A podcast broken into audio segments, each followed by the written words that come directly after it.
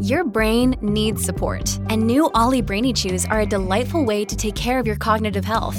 Made with scientifically backed ingredients like Thai ginger, L-theanine, and caffeine, Brainy Chews support healthy brain function and help you find your focus, stay chill, or get energized. Be kind to your mind and get these nootropic chews at olly.com. That's O L L Y.com. These statements have not been evaluated by the Food and Drug Administration. This product is not intended to diagnose, treat, cure, or prevent any disease.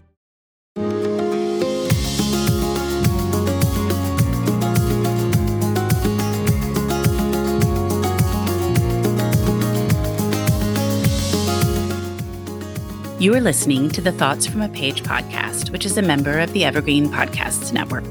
My name is Cindy Burnett, and I love to talk about books with anyone and everyone. While listening to my podcast, you will hear author interviews, behind the scenes conversations about various aspects of the publishing world, theme discussions with other book lovers, and more. For more book recommendations and a complete list of all of my interviews, check out my website, thoughtsfromapage.com, and follow me on Facebook and Instagram at Thoughts From a Page. In 2022, I would love for you to join my Patreon group. I offer at least two bonus episodes a month and a monthly advanced read and pre publication author chat. For those on Facebook, I host a special Patreon Facebook group where we all chat books. Thanks so much to those who already participate, and I hope you will consider joining us. Today, I am chatting with Natalie Jenner about Bloomsbury Girls. Natalie is the author of two books the instant international bestseller, The Jane Austen Society, and the forthcoming Bloomsbury Girls. The Goodreads Choice Award runner up for historical fiction and a finalist for Best Debut Novel, The Jane Austen Society was a USA Today and number one national bestseller and has been sold for translation in over 20 countries. Born in England and raised in Canada, Natalie has been a corporate lawyer, career coach, and most recently an independent bookstore owner in Oakville, Ontario, where she lives with her family and two rescue dogs. I loved this book so much, and I hope you enjoy our conversation. Ryan Reynolds here from Mint Mobile. With the price of just about everything going up during inflation, we thought we'd bring our prices down. So to help us, we brought in a reverse auctioneer, which is apparently a thing. Mint Mobile unlimited premium wireless. Ready to get 30, 30, bit to get 30, bit to get 20, 20, 20, bit to get 20, 20, bit to get 15, 15, 15, 15 just 15 bucks a month. So, Give it a try at mintmobile.com/switch. slash $45 upfront for three months plus taxes and fees. Promo for new customers for limited time. Unlimited more than 40 gigabytes per month. Slows. Full terms at mintmobile.com. Welcome, Natalie. How are you today? I'm doing great, Cindy. How are you doing? I'm doing great as well. And I am so glad you are here again. And I love, love, love the Bloomsbury Girls. I cannot wait for it to be out in the world for everyone to read. Thank you so much. Actually, it's really fun to get this chance to talk about it in some depth because I think this is, yeah, one of my earlier live interviews about it. So I'm very excited. Well, why don't we start out with you talking a little bit about the Bloomsbury Girls for those that won't have read it yet? So The Bloomsbury Girls is what I call a companion novel to my debut, The Jane Austen Society, which came out uh, exactly two years ago. It follows one of the characters. There were eight characters in the first book. It follows one of them in the next chapter of their life. It, it's very much a standalone novel. But in this book, a former servant girl turned literary sleuth who helps save the day at the end of the Jane Austen Society has been foiled by an academic rival lost the position she deserved at Cambridge and takes a position at a very old, stodgy, very male dominated bookshop in London in exactly the midpoint of the 20th century in 1950, right on New Year's Day, pretty much. And she uh, joins a group of very dissatisfied and disaffected female employees and they decide to try and bring the bookshop into the future by staging a coup and a takeover. and the book pretty much follows the way in which they managed to do that. I loved all three of the women. They were just fantastic. And I just thought it was all so well done. How did you decide to write about them? And how did you decide to write about a bookstore? So I don't plot or outline in advance. I'm what's called a pantser. I fly by the seat of my pants. So characters just kind of show up. And in terms of the bookstore, I had ironically Dori Weintraub, my publicist at St. Martin's. She, I want to thank her. We were doing a pre pub tour for the Jane Austen Society and we were traveling across the United States and it was in the middle of the pandemic starting. And when it was all over and the dust had settled and we were waiting for the book to come out, I wanted to thank her and I got her a first American edition of 84 Charing Cross Road. And that is one of my favorite books. Have you read it, Cindy? You know, I have not read it, and people always recommend it to me because it's epistolary, right? Yeah, and I don't usually I don't gravitate towards epistolary, but it has a great movie adaptation with Anne Bancroft and Anthony Hopkins and Judi Dench. And in fact, I believe Mel Brooks bought the rights to the book for Anne Bancroft as uh, like an anniversary present. And they turned it into a stage play and then a movie. So it's got this great movie. So after I gave Dori the book, I watched the movie because I had it on my mind. And I'm watching the movie and it's May of 2020. And what's closed? Bookshops. What did I used to run? A bookshop. I used to have my own bookshop. The world is closed down. You can't go into bookshops. My book is coming out. My first book. I'm being published at age 52 and I'm not going to be able to go into a bookstore to see it. And I'm really missing bookshops. I think everybody was. That's if you love a bookshop and you travel, right, Cindy? It's the first thing you go see when you go to a new city. It's like, where are the bookshops? So I was really missing bookshops, and I had this book and movie on my mind. And I had these characters in the Jane Austen Society that I was promoting and talking about, and I was really missing them. And I remember saying to my agent, What if I wrote a book about Evie and followed her the next stage of her career, because she's the youngest of the eight characters in the Jane Austen Society, has the most ahead of her to live, the most unfinished business. And I said, maybe New York, maybe London, maybe in a bookshop.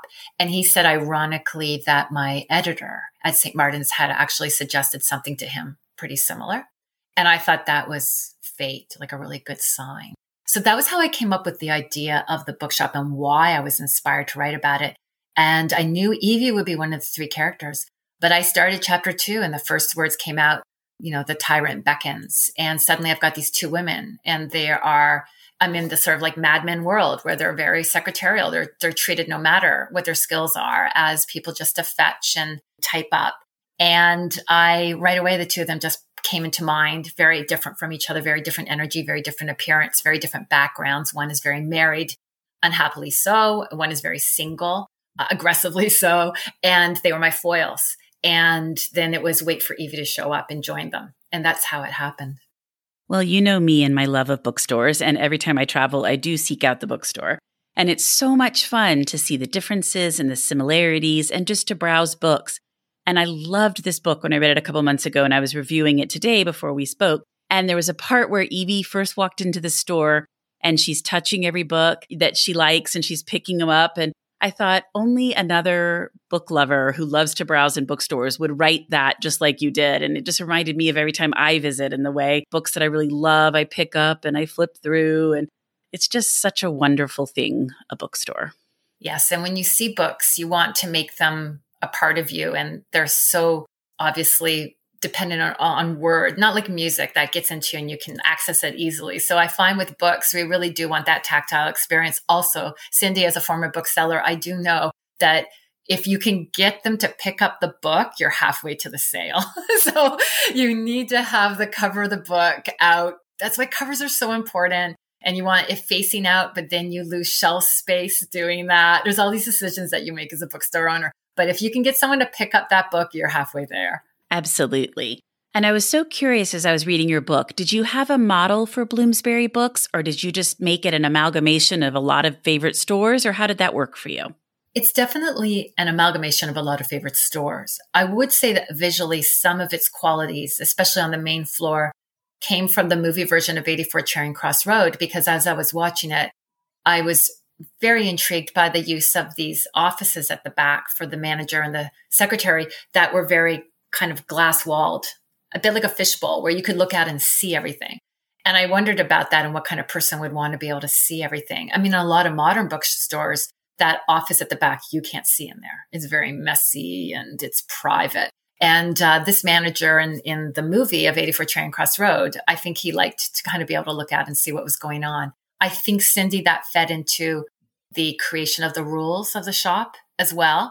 That sense of wanting to have some control over the environment. So visually, the main four, especially, I think was inspired by 84 Charing Cross Road, the movie. But in terms of the concept of the store, its many different floors, I had bought a used book years ago and forgotten about it and found it and again treated it as fate when I was looking for things on my shelves during the pandemic to read. And it was called The Romance of a Bookshop. And it was about the first 25 years of Foyles in London It was written by people at Foyles. and it accounts the start of that amazing bookshop if you've ever gone there. And the one on Charing Cross is very large, the flagship has many floors and it's still there and it's um, an amazing bookstore. And when you read the book, they talked about that there was an entomologist heading, you know, the science and nature department, and there was a master mariner, you know, in the history group. And that's when I got the idea that there could be many different men in charge of several different departments and what kind of personality would have as a result.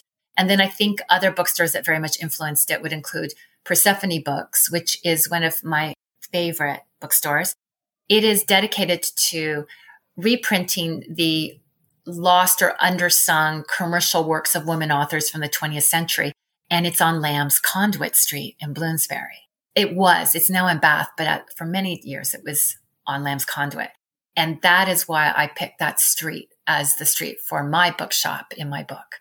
Oh, I love that. I was so curious as I was reading about Bloomsbury where you'd gotten the idea and how you were inspired. And then I was going to ask you next about the 51 rules and if you wrote them yourself and how much fun was that? And then also where that idea came from. So I had to think about that recently because someone else asked me and I went, "Oh, this is the leftover of the human resources career." so for decades for decades I was in human resources, sometimes at very large national law firms and accounting firms up in Canada like Ernst and Young. And you become very familiar with handbooks, lots of different things.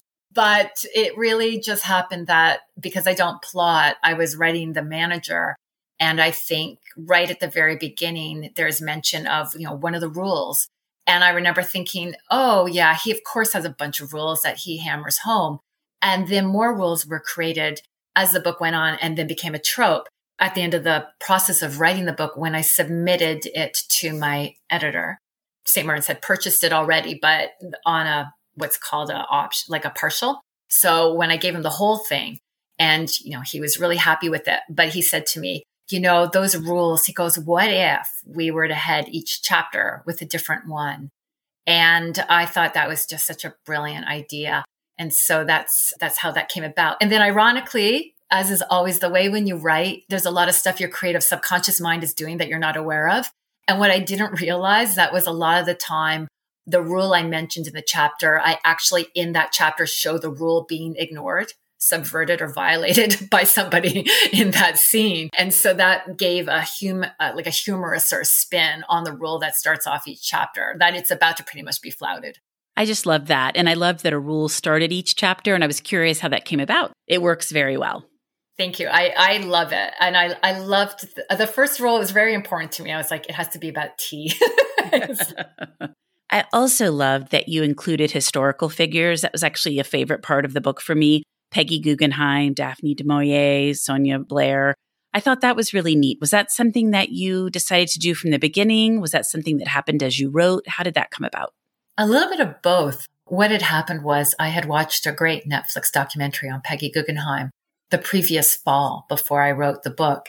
And there was this great throwaway line where they go that she and Samuel Beckett had had this affair in the 30s and that they hold up at the Ritz in Paris for four or five days and they didn't open the door once except to a tray of sandwiches. and I remember texting my agent like right away that night going, I want to write a story about five days in bed with Beckett. like, but it, it kind of haunted me a little bit. Like that's what happens. You, you know, you're absorbing all these different little tidbits of information, a New Yorker article here, a Netflix documentary there.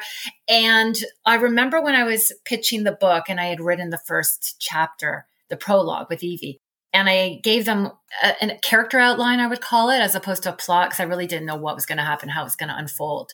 But I remember saying that I thought it would be fun if some famous people could make cameos. So I mentioned Peggy Guggenheim and Samuel Beckett right away because I had this simmering need to want to somehow get that line into one of my books.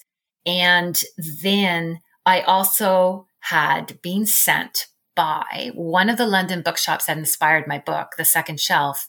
I had bought a Mansfield Park edition from the 40s with an introduction by Daphne du Maurier. And the courier mixed up the pack- packages, and I got sent Daphne du Maurier's own memoir, Myself When Young, instead. So in March of 2020, I, am reading that and Daphne du Maurier starts to take up real estate in my brain. And I started to notice her like in the media, like any mentions about her. So when it came time to shoot out some names in my little character pitch to my editor, I mentioned Daphne du Maurier. And I had researched her at this point a bit enough to know that she had had this very long, intense friendship with Ellen Doubleday. And I mentioned in my pitch to my editor that Nelson and Ellen Doubleday would end up also visiting the shop as characters. And it's 1950. And he told my agent, he goes, in 1950, Nelson is now dead. it's going to be harder for him to visit. So he had died the year before. So then, ironically, what happened was I think the fact that Ellen's now a, a new early widow in life, right, got into my head this idea of what women can help other women who has that fortune in life and bad fortune to be alone, but to be wealthy, to lack a job, to have a job um, that's not being appreciated by you know the workplace, etc. And I have in this book a couple of what I would call project widows, um, who are women whose children are kind of growing up and or they're single and they've been widowed young enough in life and they have the means and the time to think about how to help the younger women or other women in need. And that becomes a big theme of the book, actually. So that happened because Nelson was dead in 1950. Well, I'm sorry for Nelson, but I really liked that storyline and I liked the inclusion of Ellen Doubleday. Yes. And actually, I think, I believe that the past chairman of the Macmillan Group was Ellen's, I think, grandson which was one of those weird coincidences. That is a weird coincidence. How interesting. I always find those things pop up when you least expect them. Yeah, absolutely. Well, who was the easiest to write and who was the hardest to write? The easiest was in a weird way Daphne du Maurier. And I I don't know if it's because I'd read, you know, her memoir and, and other books about her and she was really in my head, but I just totally felt like I got her. And I'm not saying that, you know, to brag. I just really felt this connection with her. Very similar to how I think I feel about Jane Austen as a writer and as a woman. So she, whenever I wrote Daphne du Maurier, it just kind of really flowed out. It was also very easy for me to write Vivian. I really understood Vivian's quickness of temper and reaction and trying to or having to kind of manage herself better to get results in life. And I'm a former career coach. So I, I kind of gave her a, a lot of those qualities that they're fun to watch, but they can get you into trouble. And I remember really, whenever I wrote Vivian, she just really came alive for me as well. What about who was hard? I mean, I'm really lucky, I guess. I because my characters come to me fully formed. I don't ever have to do much work to inhabit them. They're coming from somewhere I think it must be so deep inside my creative mind. And when they show up, they're just there and I already know everything about them. So I wouldn't say that any of them were hard to inhabit or convey. But I would say that I did find Frank, who is the rare books department head, and he comes and goes a lot in the book. He's to me still the most mysterious. And I think the one that I always had in looking back probably the hardest time, you know, pinning down just exactly what what I thought he was going to do. That makes sense. And of the three women, Vivian, Grace, and Evie, who do you feel is the most similar to you? Well, that's the really interesting part is that I think uh, there's a bit of them, each of them in me. And I think that Evie is the book is dedicated in part to my daughter, the original Evie, because there are some of the qualities in Evie and even just time frame.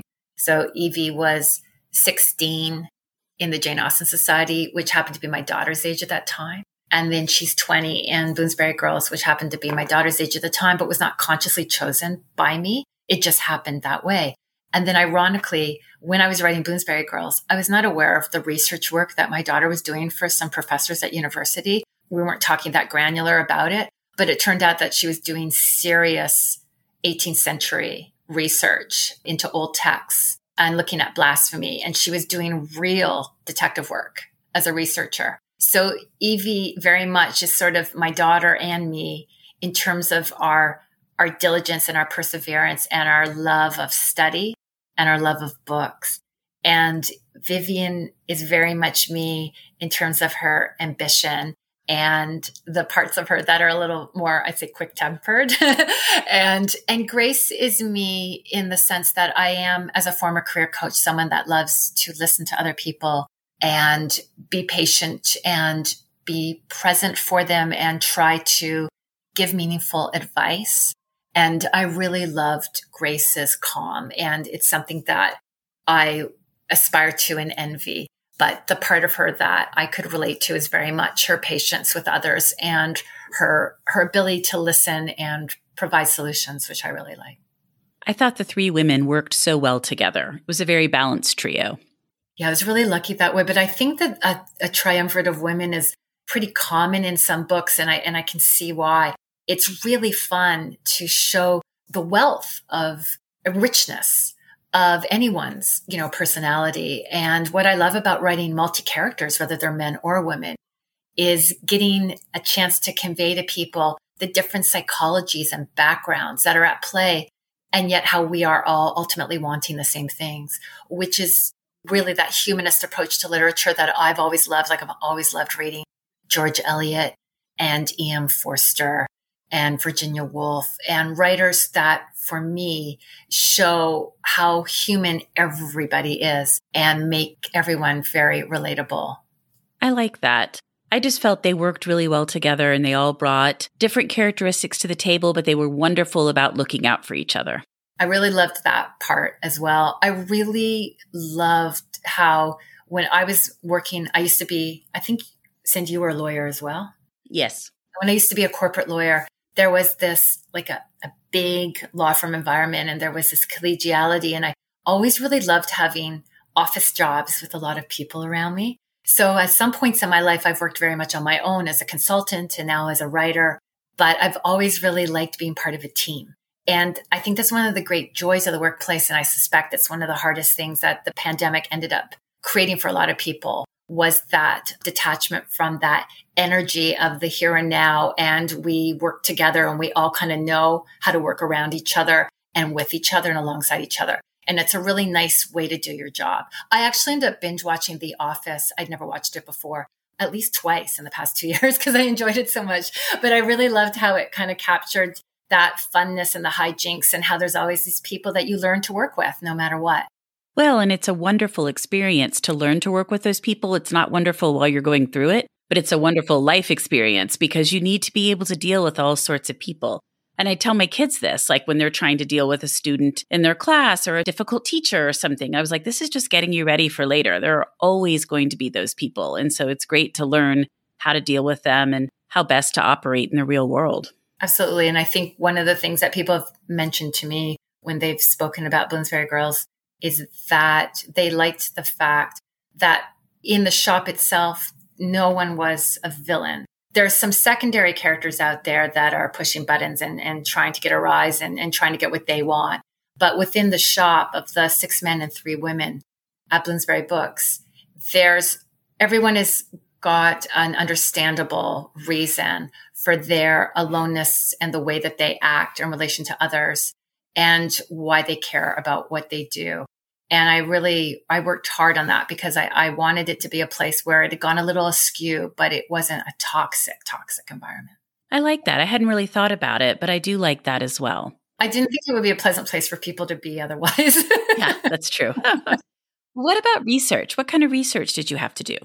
Well, it's interesting because I do tend to write and do a lot of research before I feel that I'm ready to write but it's not as much research as a book is going to need, obviously. So what I tend to do is I tend to read a lot of books and do a lot of online Googling and research online to get a sense of the key things that I want to pin down.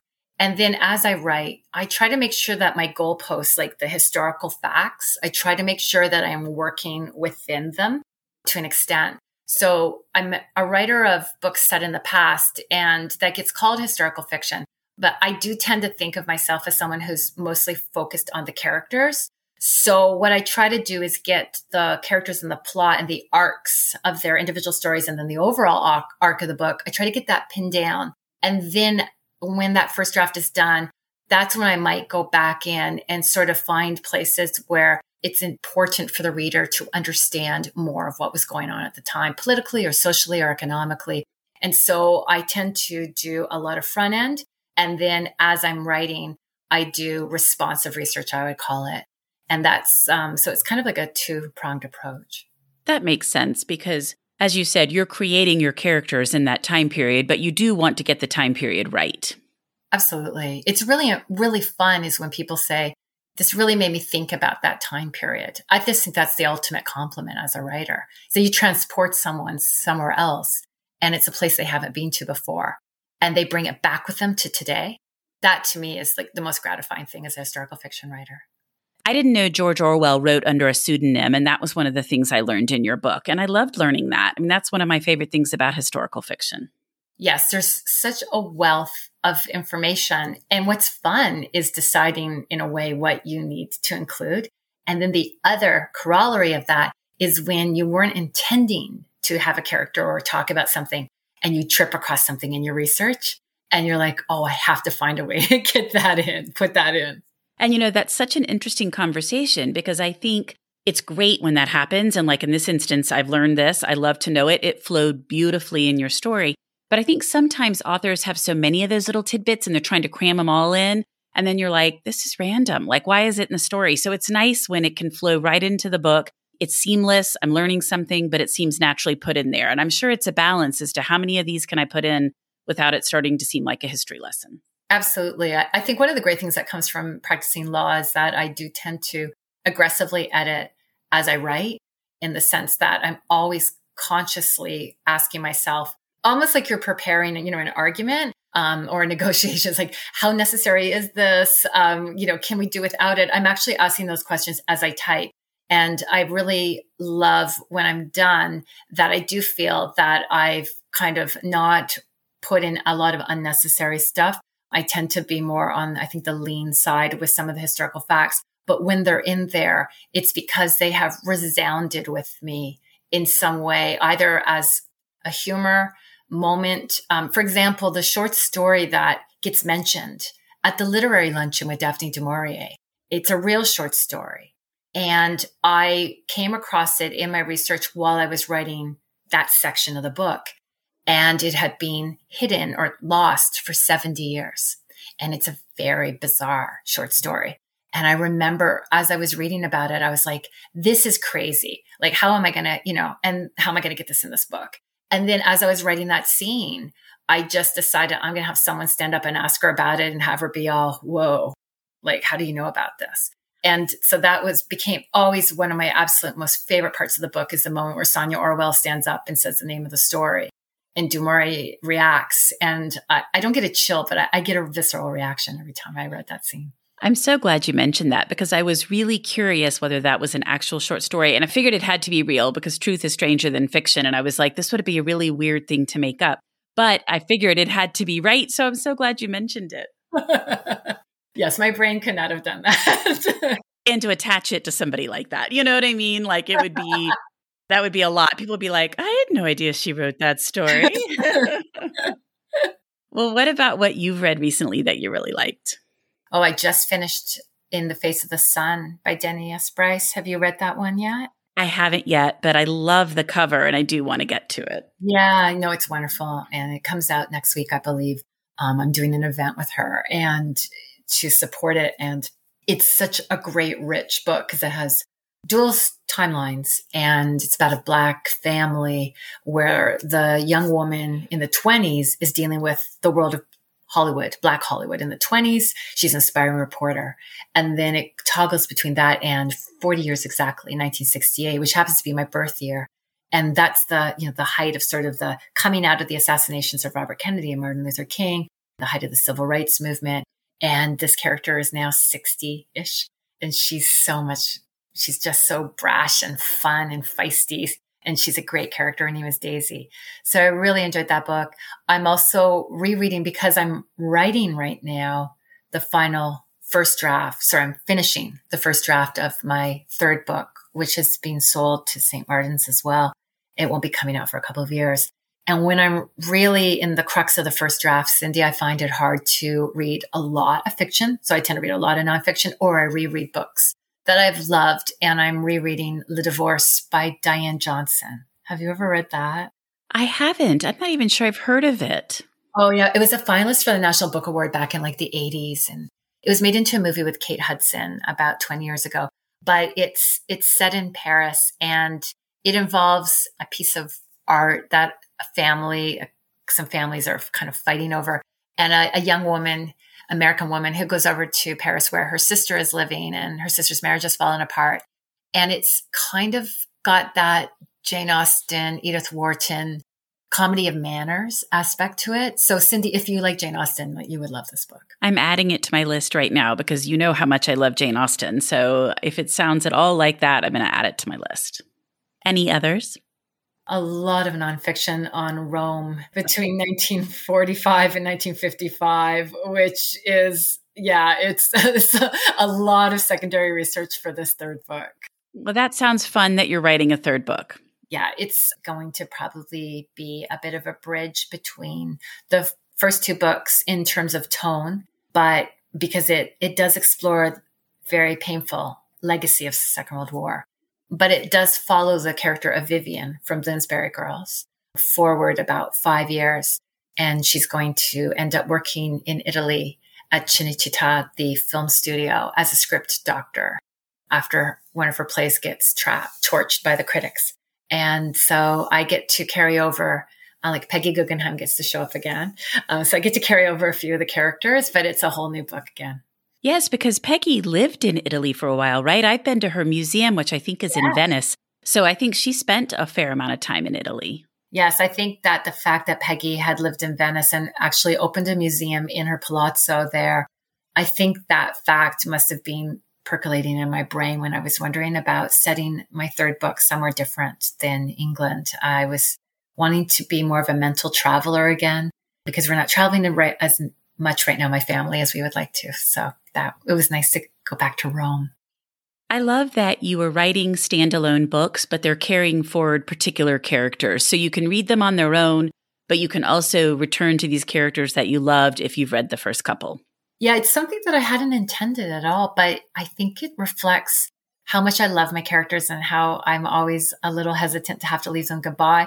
But Cindy, I also love the catharsis of a happy ending. so I like to really, I really like everyone to kind of get what they deserve at the end, good or bad. And when you do that as a writer, there isn't usually much, you know, that you can kind of continue on with the story necessarily. And so I, I've really kind of fallen into this approach of having the characters with the least finished business ahead of them get to have another venture with a whole new set of people. I'm really enjoying doing that. I think it'll be a trilogy in the end, though. I think I'll, I think it'll be done with this one. You're not going to write 15 books where one person gets plucked out of the story before. no. well, it would be great if you did, but I totally understand a trilogy as well. well, Natalie, I always love talking to you, and I'm so glad you came on the Thoughts from a Page podcast again. And I cannot wait for everyone to have the Bloomsbury Girls in their hands. Thank you so much, Cindy. I'm just thrilled to be asked back and to have this chance to chat with you about it. And thank you so much for all your support of both my books. Absolutely. When you need mealtime inspiration, it's worth shopping Kroger, where you'll find over 30,000 mouthwatering choices that excite your inner foodie. And no matter what tasty choice you make, you'll enjoy our everyday low prices, plus extra ways to save, like digital coupons worth over $600 each week. You can also save up to $1 off per gallon at the pump with fuel points. More savings and more inspiring flavors make shopping Kroger worth it every time. Kroger, fresh for everyone. Fuel restrictions apply. Thank you so much for listening to my podcast. If you like this episode, and I hope you did, please follow me on Instagram at Thoughts from a Page.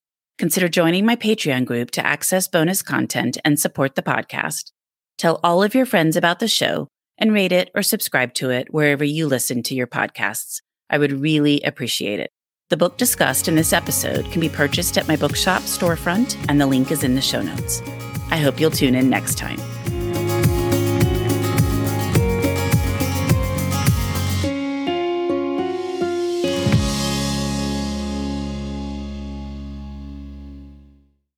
Hi there. I'm Heather Drago. And I'm Sarah Saunders.